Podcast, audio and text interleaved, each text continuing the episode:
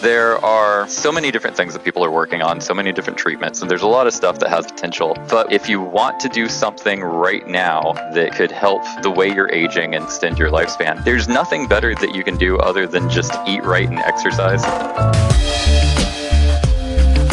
Human OS. Learn, master, achieve.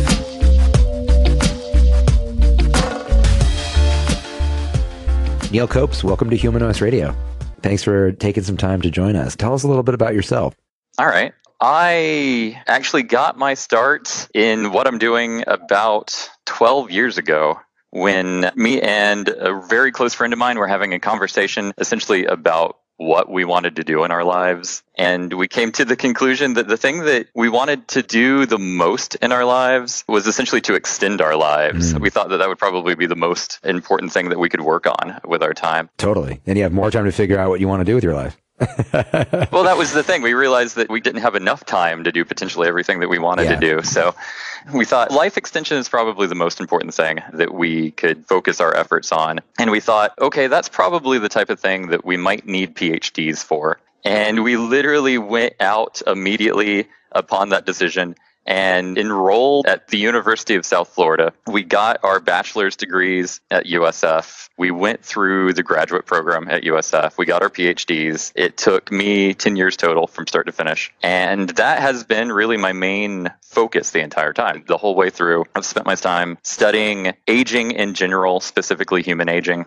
And we got our degrees after we graduated. We thought, okay, well, we could go on and we could be postdoctoral researchers. And essentially, the experience of being a postdoctoral researcher is just sort of extension of graduate school. Mm-hmm. Generally, the path at that point is you take another five to seven years working as a postdoc in someone else's lab, doing someone else's research. And then, if you're lucky, maybe get a university research job as a professor, mm-hmm. maybe another seven years of doing research for the point of publishing papers in the hopes of getting tenure. We thought, okay, well, that's a very long track with a lot of uncertainty in it. Mm-hmm. And so we decided at that point that maybe the better thing to do would be actually to just teach and then see if we could open up a business that would possibly let us do type of research that we're interested in doing.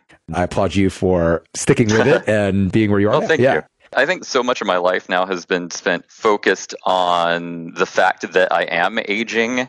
It really solidifies in my mind how little time I potentially have. And so anytime I see a track in front of me that, okay, well, I can get maybe to where I want to go, possibly in say another seven or eight years or i could just do what i can to sort of jump into it now then that sort of motivation to just jump into it now the sooner people gain an appreciation and interest in it the better able they are to manipulate some of the factors that are going to create more clear and present signs of aging doing that oh, yeah. sort of preventative daily maintenance that keep your body in good fit shape longer until some of the more powerful interventions are created that can really extend lifespan Exactly, because the best thing we have now actually is just health, since there aren't yet available any dramatic or radical life extension techniques. Just, just keeping yourself alive and healthy and going until there is a radical life extension technique is really the best strategy for just a daily life. It's really possible to stay young with effort. It is. And uh, right out of high school, I got a job working as a framing carpenter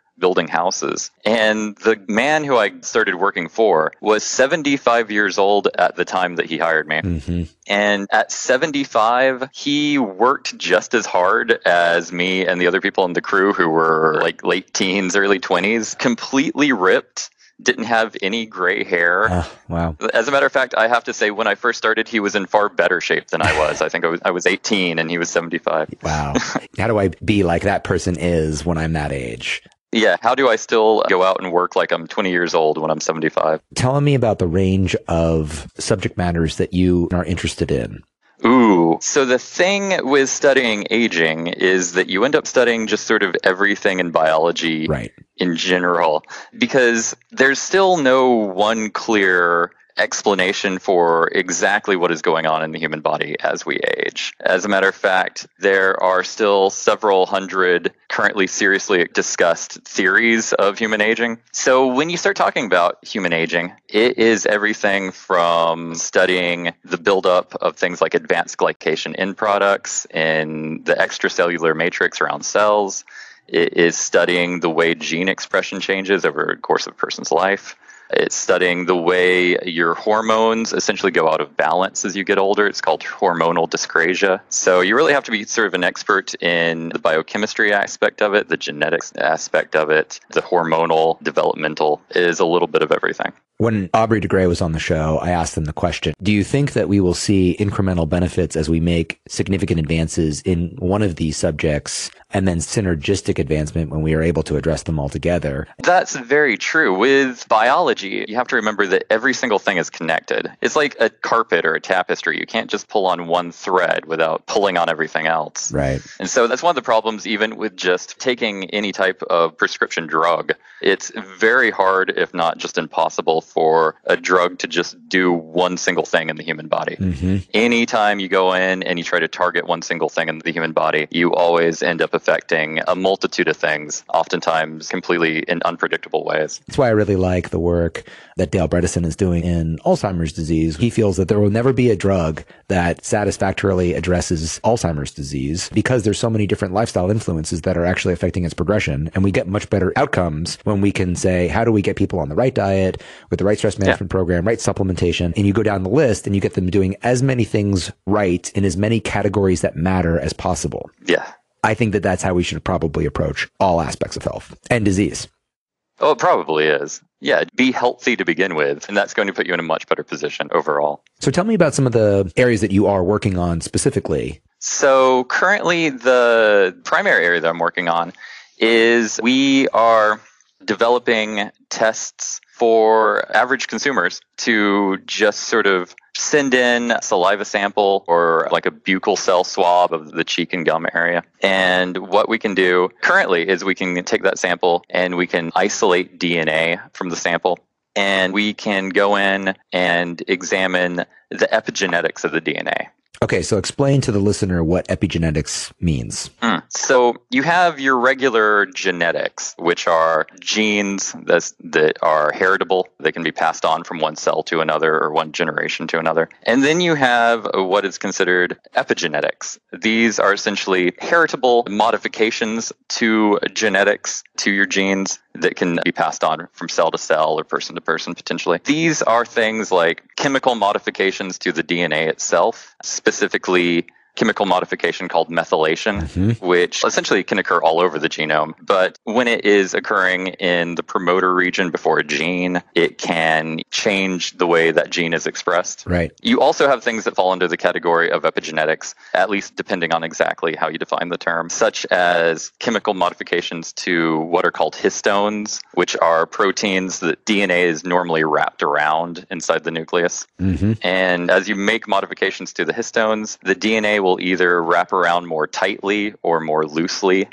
and that can change the way genes are turned on or turned off, essentially. Okay, so you have these genes in your body, yeah. but they might be silenced or they might be active because of the way that this epigenetic functioning is influencing the transcription of the genes. Yes. And as a matter of fact, one way that this really strongly manifests itself is when you think about the fact that every cell in your body has all of the same genes. So, all of the same DNA, every cell, but you have all of these different cell types that do different roles in the body. And the way, say, that a cell knows how to be a skin cell as opposed to maybe being a bone cell or being, say, a liver cell, is essentially the epigenetics of the cell. It mm-hmm. is the chemical modifications to the DNA itself or to the histones that the DNA is wrapped around. They are essentially turning these genes on or off. And it's right. the pattern of the on or off that will determine what cell type the cell becomes. What is influencing epigenetics?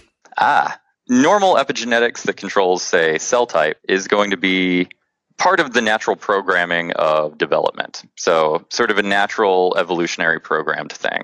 But you have a multitude of other factors that can potentially affect the epigenetics of the cells in your body. Environmental factors, such as smoking, that can change some of the pattern of epigenetic modifications in your DNA. Mm-hmm. As time goes on, actually, and cells develop say, damage from oxidative stress or the DNA experiences things like double strand breaks, you get cell repair. And it looks like the repair process itself can sometimes change the epigenetic landscape of the DNA. Mm. To some extent, there's just sort of a random epigenetic drift, too. You have some enzymes that their role in the nucleus is to add methyl groups to DNA. And to some extent, you could view them as essentially just with time getting bored, and they just sort of will extend areas of epigenetic modification. Okay. It is a little bit of everything.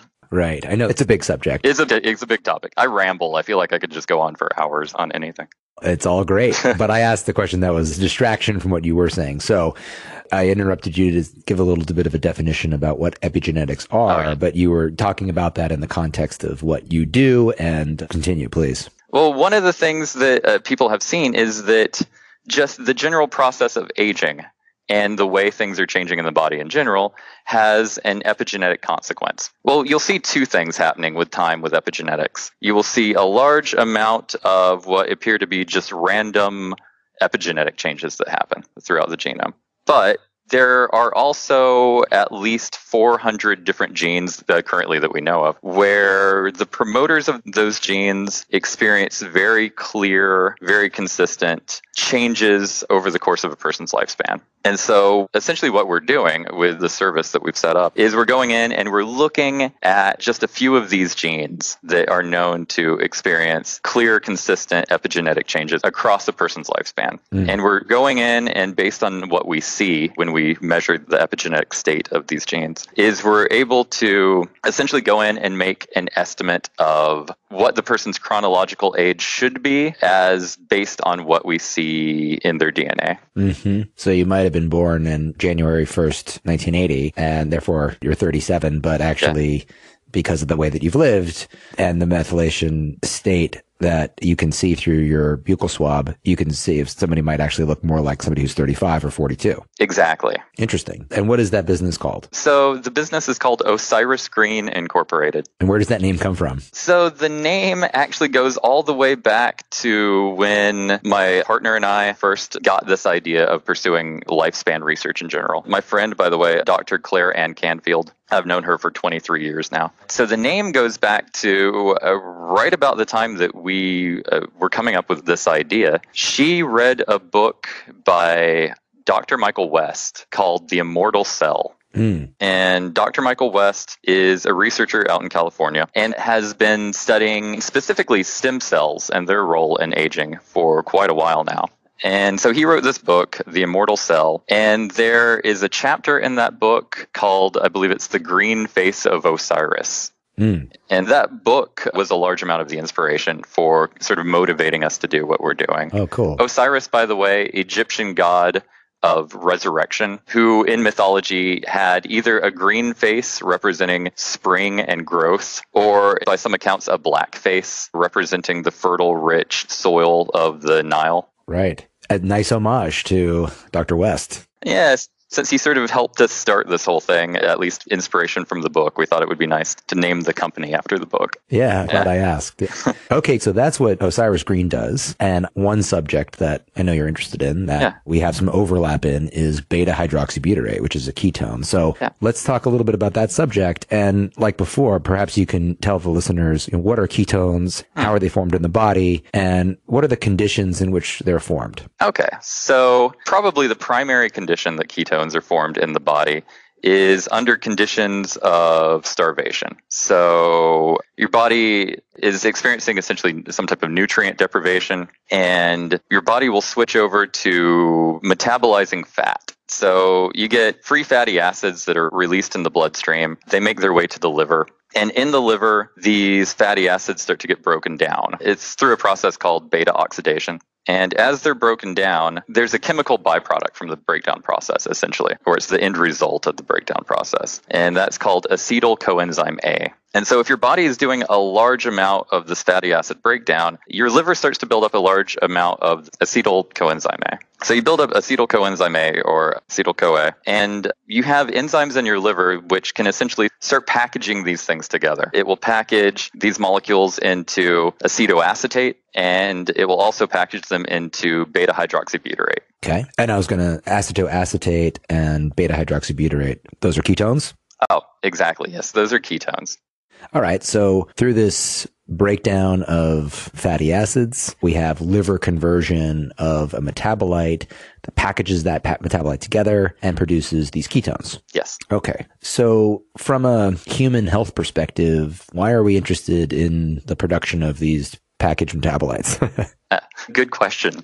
So, first of all, they act as an alternative fuel source. So, let's say normally the cells in your body are burning a lot of glucose from blood sugar. Mm-hmm. But if, say, you're fasting or going through a period of starvation, blood sugar is going to be low. But your body can still function as long as these ketones are being produced because many cells in your body can burn these essentially as an alternative fuel. And of very strong importance, your brain is able to use uh, ketones as an alternative fuel. And why is that so important that the brain can use these as fuel? So your brain is uh, doing the bulk of the glucose consumption at any given time in your body. Your brain is this extremely energy demanding tissue. And so, actually, one of the very first things that's going to start to happen naturally as your blood sugar dips is your cognition is going to be affected. Mm-hmm. And if you have beta hydroxybutyrate in your system, you can essentially go through a period of low blood sugar where your brain still has enough fuel to function. Right. So when people transition into a ketogenic diet, they tend to feel pretty terrible for a few days oh, yeah. before the body starts to produce ketones, which then make the brain happy again. Exactly. Yeah, when you're doing this naturally, there is kind of a lag, and you go through a period of feeling kind of crappy. People generally refer to that as keto flu, right. the sort of that transition period. Right. So I think that ketones are for weight loss and weight management is probably the most popular topic where ketone has been discussed. But there's other topics too that have a whole different orientation around why you would take them in terms of for health. So what is a range of subjects that the subject of ketones is currently being discussed and where there's interest? Mm, so there are numerous applications for taking ketones. So for one, some people report being able to essentially just think more clearly whenever the ketone level is, is fairly high in their bloodstream. Another aspect of this is actually from the blood sugar aspect of it. So let's say you can keep your blood sugar low and you can maintain high ketones enough to where you can continue to function. And having low blood sugar is potentially, you could view it as an anti tumor state of the body. Mm-hmm. Cancer cells are always going to preferentially do glycolysis. They're always going to preferentially be taking in and breaking down sugar. The thing with cancer cells and tumor cells is that they have high rate of cellular division. So these things are mm-hmm. growing rapidly, they're dividing rapidly. Anytime cells are growing and dividing, they need to be taking in glucose and breaking it down for byproducts necessary for going through cellular replication. Right. Essentially what it comes down to is that tumor cells are going to be very energy demanding cells. Mm-hmm. So, if you can lower the blood sugar in your body enough to where essentially you're restricting glucose from the cancer cells, but still function by having ketones in your bloodstream, you're putting yourself in sort of this anti cancer state. Some of the theories around this that you need to remain in this state all the time or that you can enter into it periodically or for a little bit every day. What are the thoughts from what you know about how people think about that subject? So, from what I've read on the subject, the thought seems to be that just occasional bouts of this uh, are enough to where you're going to experience some beneficial effects from it. So, things like occasional fasting, maybe mm-hmm. just one good long fast, maybe once a year. Some people do intermittent fasting, where mm-hmm. instead of going on a multi day fast, they just uh, not eat for half the day or maybe like 20 hours out of the day. Right. But it seems like it's not the type of thing that you have to be in constantly. It's the type of thing that you can just do occasionally and still reap pretty nice health benefits from. Right. We have a course on fasting that will launch soon with Human OS. And we talk about that quite a bit. And a lot of the questions remain unknown. Can you have a truncated eating window yeah. where you only eat your calories between, let's say, noon and six? Yeah. What about a longer periodic fast? Can you take in certain fats without some of the benefits that happen during fasting? Lots of interesting questions. Lots of stuff that we have information on. A lot more coming out on it daily. Yeah. But that's another interesting aspect to it. So lowering blood glucose, starving cancer cells of their fuel source that helps them grow and divide seems to make good sense to me. Yeah. Great. So that's one area. Why else are people interested in ketones and beta hydroxybutyrate? So it seems that even without doing the fasting, just taking exogenous ketones, so just taking these things in as part of your diet, seems to have some health benefits. So it seems to help prevent muscle loss if you're taking in ketones. It seems to help some people with endurance. I've heard reports from some people that they say that they feel that they can just operate fine on less sleep if they are taking in ketones as part of their diet. By the way, these were hard to find previously, but currently there are supplement suppliers and shake suppliers where you can essentially buy exogenous ketones. You mix them up in a shake and just drink them. Yeah, that's exciting. That's an exciting advancement. Do you know how people take them? With the idea of taking in exogenous ketones as some sort of package that you include, like you said, in a shake, then yeah. you don't have to necessarily live in ketosis to get the, some of the benefits of having ketones in your body. Exactly. I believe there are some suppliers now that are supplying these essentially as a keto ester form where it comes as a powdered shake and you just mix it with water and you can drink that throughout the day to keep your ketone body level high.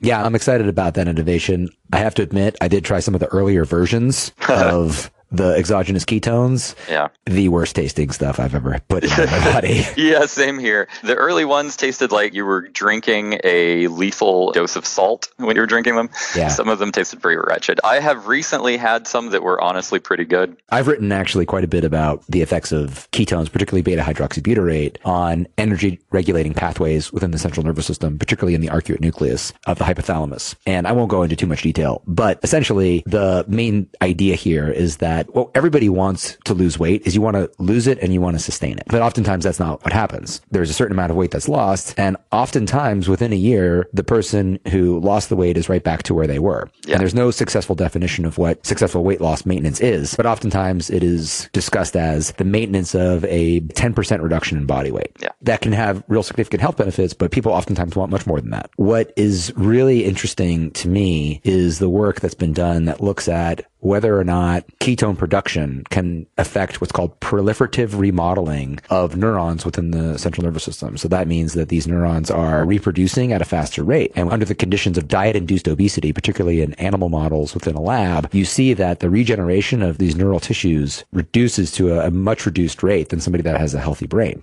And what I imagine could be happening is that you have the reason why your body will then want to stabilize at a higher set point, which might be well above above what you would like to have in terms of the amount of stored fat on your body is because you have some sort of imbalance between what's considered orexigenic signaling and anorexigenic signaling. An easy explanation of that is that one side of this seesaw is promoting you to take in calories and to reduce energy expenditure, and the other side is doing the exact opposite. And you might have some sort of rebalancing with the condition of obesity where the brain then becomes settled at a set point where you're holding 30, 40, 50 pounds pounds of body fat. And so what's exciting to me is some of the work looking at endogenously produced ketones through dietary manipulation and calorie reduction. You see that you have greater proliferative remodeling of that energy regulating pathways, which actually then might mean that if you lose weight and you have a better time sustaining that weight loss. And that's really exciting to me. Yeah. Yeah. And that that's really what we want. Yeah, as a matter of fact, I have experimented off and on over the last couple of years with going on to and, and off again from ketogenic diets. And the very first time I went on to extended ketogenic diet, the pounds just shed off of me. I got down to a pretty slim body weight pretty rapidly. And you're right, it's a weight that's easy to maintain, and immediately my energy levels went up. I go into ketosis a few times a year. I'm excited about these exogenous ketones. I know it's certainly exploratory and oh yeah, a lot more we need to know about them before yeah. you can really apply it therapeutically. But it's exciting times. I think exciting times with gained appreciation for the potential therapeutic uses and the variety of them. And what I was so interested to talk with you about today is why are these also interesting for those interested in affecting aging? Yeah. So besides just the general health consequences, which are very positive from all of this, we did do some research research several years ago in the lab that I was in where we looked at giving exogenous ketones to a model organism that we were working with. So we were working with this model organism called Caenorhabditis elegans. It is a little microscopic worm. It has a very short lifespan naturally, which makes it easy to work with from a life lifespan research perspective because you can do a lot of experiments very quickly with something that only lives, in this case, just about three weeks. And so we went in and gave exogenous ketones. We actually just we treated these worms with beta hydroxybutyrate and saw how that affected how they aged and how long they lived. By doing this treatment, we saw a 20% increase in the mean lifespan of these C. elegans these microscopic worms. Mm. So we went in and started looking at what possible cellular signaling pathways and metabolic pathways were being affected. And so we saw a couple of really nice changes going on at the molecular level inside the worms. So we saw that application of beta hydroxybutyrate was activating two really healthy beneficial signaling pathways. One is called the FOXO pathway. Essentially, it was activating production of this FOXO transcription factor. Mm-hmm. Transcription factors, by the way, things in cells that essentially, when they get turned on or activated or expressed, will make their way into the nucleus, and on their own, then they will change gene expression. Right. They will turn on or turn off potentially an additional series of genes to change what the cell is doing overall. Right. FOXO seems to be a transcription factor that is oftentimes seen in research cases where you're looking at things that produce life span extension. Mm-hmm. It seems to promote survival and essentially resilience at a cellular level. So we saw activation of FOXO as part of this application of beta hydroxybutyrate. We also saw activation of NRF2 transcription factor, which is a transcription factor that appears to turn on a lot of antioxidant systems inside mm-hmm. cells. So essentially, we're getting lifespan extension through both of those mechanisms, as well as activation of antioxidant capacity. I was at a conference a couple weeks ago in San Diego. Uh, it was a functional medicine conference. Jeffrey Bland, who's the founder of functional medicine, was on stage and he was presenting. And he said, so many positive things happen with the activation of NRF2. Yeah. Should we just be spending more time figuring out ways to keep that active and ways to stimulate it? But certainly a lot of great things happen for the human body when that pathway is getting sufficient attention. Yes, absolutely. So you've got these two powerful systems that are dealing with oxidative stress yeah. in various ways, FOXO and NRF2, and they're both stimulated by BHB. How? Well, it looks like through two different pathways that kind of overlap a little. Yeah. So for the FOXO, what we saw, it appears to be the result of inhibition of what are called histone deacetylases. Okay, going back to the epigenetics, right? Exactly, the epigenetics. So histone deacetylases are these enzymes that come in and they remove an acetyl group from a histone, which then changes the way DNA wraps around the histone, changing gene expression. So, beta hydroxybutyrate actually acts naturally as a histone deacetylase inhibitor. So, just on its own, it is potentially changing some gene expression. Mm-hmm. And we mm-hmm. saw specifically that it was this histone deacetylase inhibition that was at least one of the steps that produced the activation of FOXO. Mm-hmm. The other method that we saw that looks like is activating these two transcription factors, it seems to be through the metabolism of beta hydroxybutyrate. Once it's in the cells and broken down, what it breaks down into will essentially feed into what is called the tr- tricarboxylic acid cycle or the TCA cycle. Okay and it seems to be the flow of the breakdown product of BHB through the TCA cycle that can also activate FOXO. In the process, by the way, you're feeding things into the TCA cycle. Right. You're feeding metabolites in. What you're doing in the process is you are producing NADH, which is a metabolite, essentially an electron carrying metabolite, which can then feed electrons into what is called the electron transport chain, mm-hmm. which is the primary way that cells have producing this high energy molecule called adenosine triphosphate or ATP. ATP is really the primary energy molecule of cells. Right. So you're feeding in BHP. BHB is going through the TCA cycle. You're getting electrons fed into the electron transport chain. The thing is that when you're feeding electrons into the electron transport chain and you're producing ATP, one byproduct of that is always reactive oxygen species. Right. It's an inescapable consequence of the production of ATP. So you were feeding this in, and what we saw was actually an increase in the production of reactive oxygen species. Okay. Most people sort of view that as a bad thing because reactive oxygen species, very reactive molecules in general, you can just look at as the rule of thumb being that reactive molecules in the body are not going to be good. They're going to cause unwanted chemical reactions and modifications. Mm-hmm. And that's exactly what antioxidants are designed to protect against right. reactive oxygen species.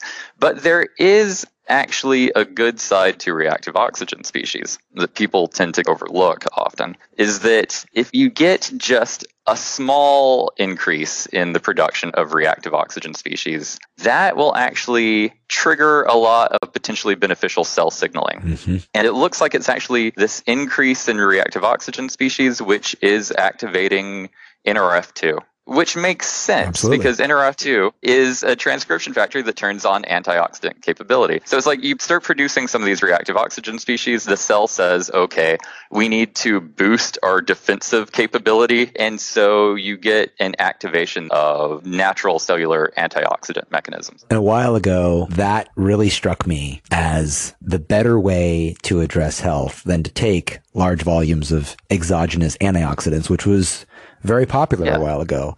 There was a paper by Ristow somewhere in the mid 2000s, which really turned things on its head. What they had is they gave people antioxidants. One group did six weeks of exercise. The other group did the same amount of exercise, but with vitamin C and vitamin E. And what they found is that there was no improvement in insulin sensitivity in the group that was taking antioxidants. Yeah, exactly. One of the natural consequences of exercise is your cells start producing an increased burst of reactive oxygen species. Right. So you exercise, you get this this ROS or reactive oxygen species burst.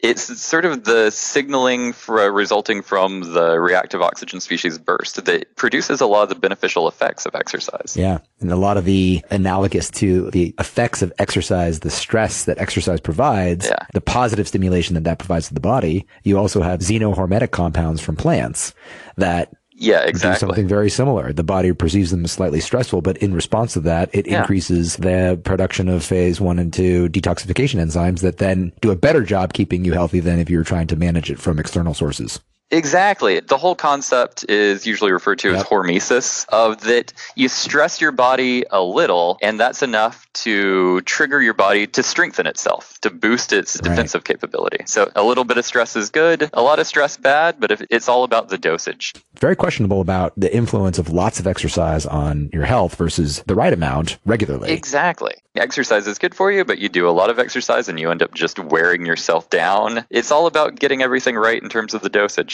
Dan Buettner, who wrote the book Blue Zones, which looks at the longest lived societies on Earth, had a comment that none of the 30 longest lived societies on the planet exercise as we think of it in the United States. All of them, however, have regular physical activity mixed into daily life. Well, you look at native populations, tribes of people in South America, and these are people who are living in very natural conditions, sort of a little bit closer to probably how humans lived in the Pleistocene. And you look at how they are in terms of their health. Oftentimes, these people are completely ripped. They will look like right. world class athletes. And you go down there and you look at exactly what they're doing, and it's not like they're on any type of exercise regimen or it's not like they're working out or anything. They just have constant constant physical daily activity as part of their daily life. And it's enough to keep them in extraordinary shape. That's a useful diversion. I'll do a quick summary. Beta hydroxybutyrate, which is this ketone that is produced by packaging acetyl CoA metabolites in the liver that can then be used by cells for energy, especially in the brain. And there's two mechanisms, possibly more, but two very interesting ones that seem to have a positive effect on the lifespan extending effects observed in C. elegans or the roundworm, a common model for aging research. Yes. And one of those is the influence of beta hydroxybutyrate as an HDAC, a histone deacetylase inhibitor. It's inhibiting that process promoting then basically the opposite of that, which is histone acetylation. And as a result of that, you see increased levels of FOXO activity, which has broad, widespread effects on oxidative stress in the body. Secondly, you have the metabolism of beta hydroxybutyrate, which produces metabolites for the tricyclic acid cycle. And those metabolites will also then influence FOXO activity, but they'll also increase through the production of reactive oxygen species in the mitochondria. Just that little bit of stress is enough to then produce the activity of this NRF2 pathway that help the body stay strong and healthy. Yes. Both of those influences can affect lifespan. Yeah. Were you able to challenge some of those ideas with knockout models, et cetera? Oh, yeah, absolutely. So the way that we were able to pry apart all these pathways well, it was two things really. It was by extensive use of mutant strains of C. elegans. So okay. C. elegans where, say, one certain gene was just genetically inactivated. Okay. So you go in, you turn off a gene that way, sort of permanently in the strain of C. elegans, and you're able to see then whether or not the beta hydroxybutyrate treatment still has the effect that you're looking at. Mm. So you go in, you turn off the HDAC enzymes, you see if you're still getting the effect with them just already turned off. Mm. By the way, also another mutant strain that we used was just a strain of C. elegans that is itself a model for dietary restriction. Okay. Yeah, it has trouble eating. C. elegans have this pharyngeal pump essentially at the back of their throat that sort of force pumps food constantly into their system. And certain mutant strains of C. elegans have a defective pharyngeal pump, mm. so they can't eat as much. They tend to be long lived strains. By the way, these strains of C. elegans, which were essentially calorie restricted C. elegans, the effect of beta hydroxybutyrate treatment had no additional lifespan increase. Interesting. Yeah, so you get sort of a lifespan increase from calorie restriction, you get a lifespan increase from beta hydroxybutyrate.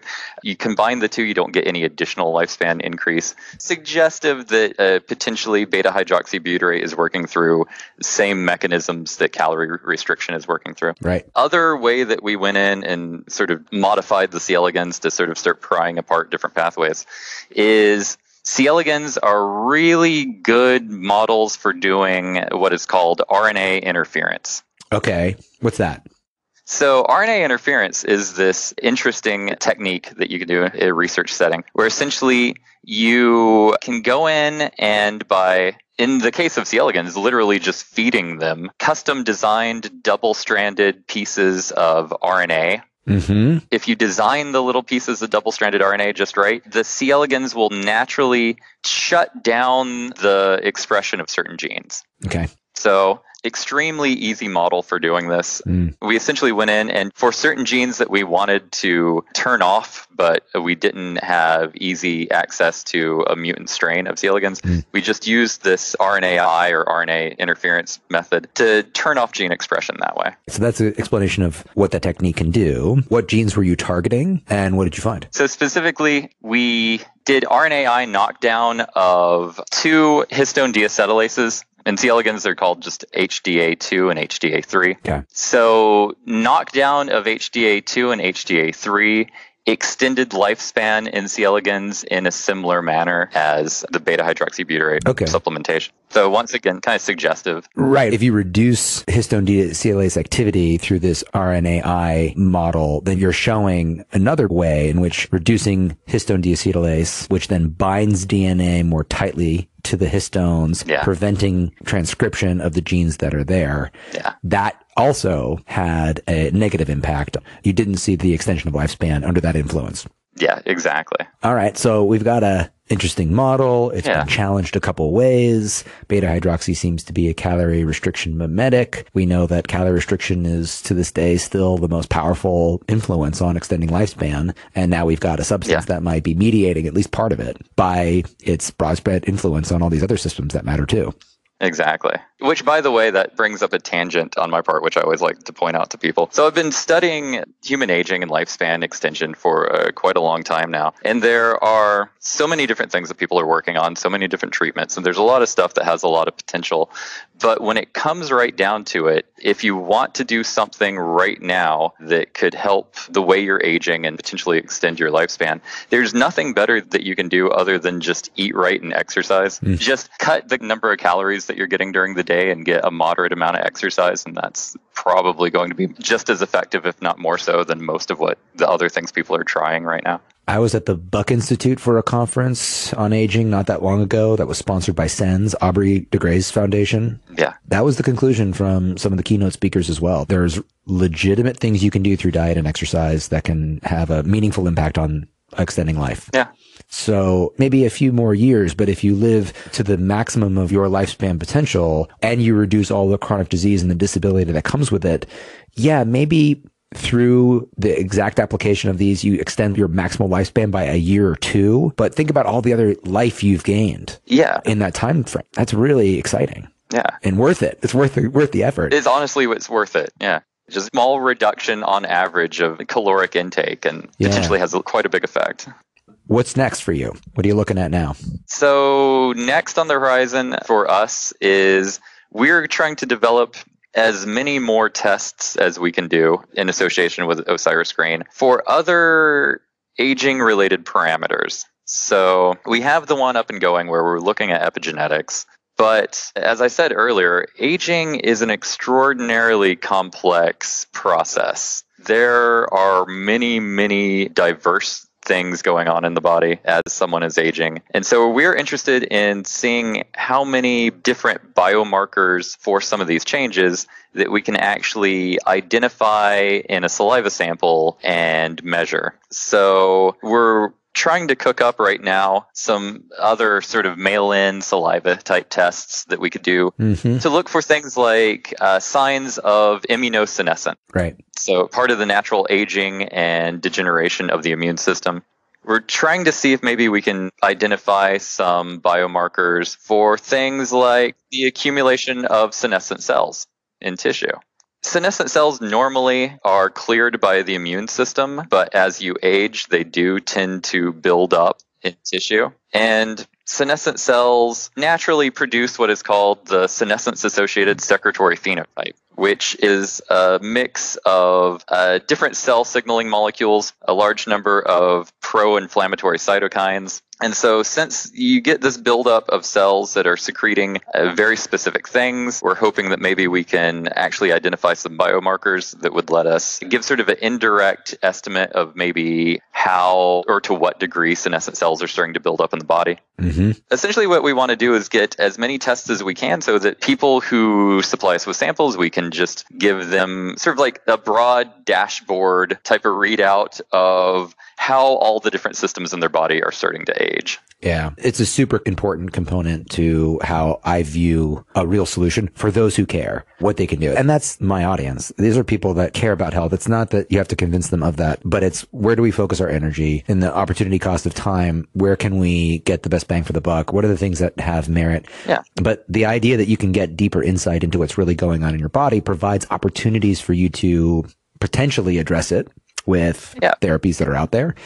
And it's a part of the model that I've developed for Human OS, which is those four stages. Why should you do something? How do you do it? Are you doing it? And is it working? And that is it working yeah. idea is looking at that deeper insight. It's doing tests just like this to understand what's happening inside you with better fidelity. And that can be maybe not always, but it can be actionable or it will become actionable soon. Exactly. If it's not actionable now, hopefully it is the type of thing that will be soon in the future. And yeah. it's wonderful to be healthy. It's what everyone should be striving to be. But you don't really know that you're doing anything right unless you go in and you actually measure. Yeah. Yeah. Right. Actually, I guess that's kind of a rule of thumb in science. You don't know anything until you go in, you take a measurement. This is so interesting. I could talk to you all day. Thank you. I'd love to have you back on as you develop more tools yeah. and papers that help with our cause here that we're all on. Better insights, better information. So uh, I really appreciate your time. Anytime. This has been fun. Thanks for listening and come visit us soon at humanos.me.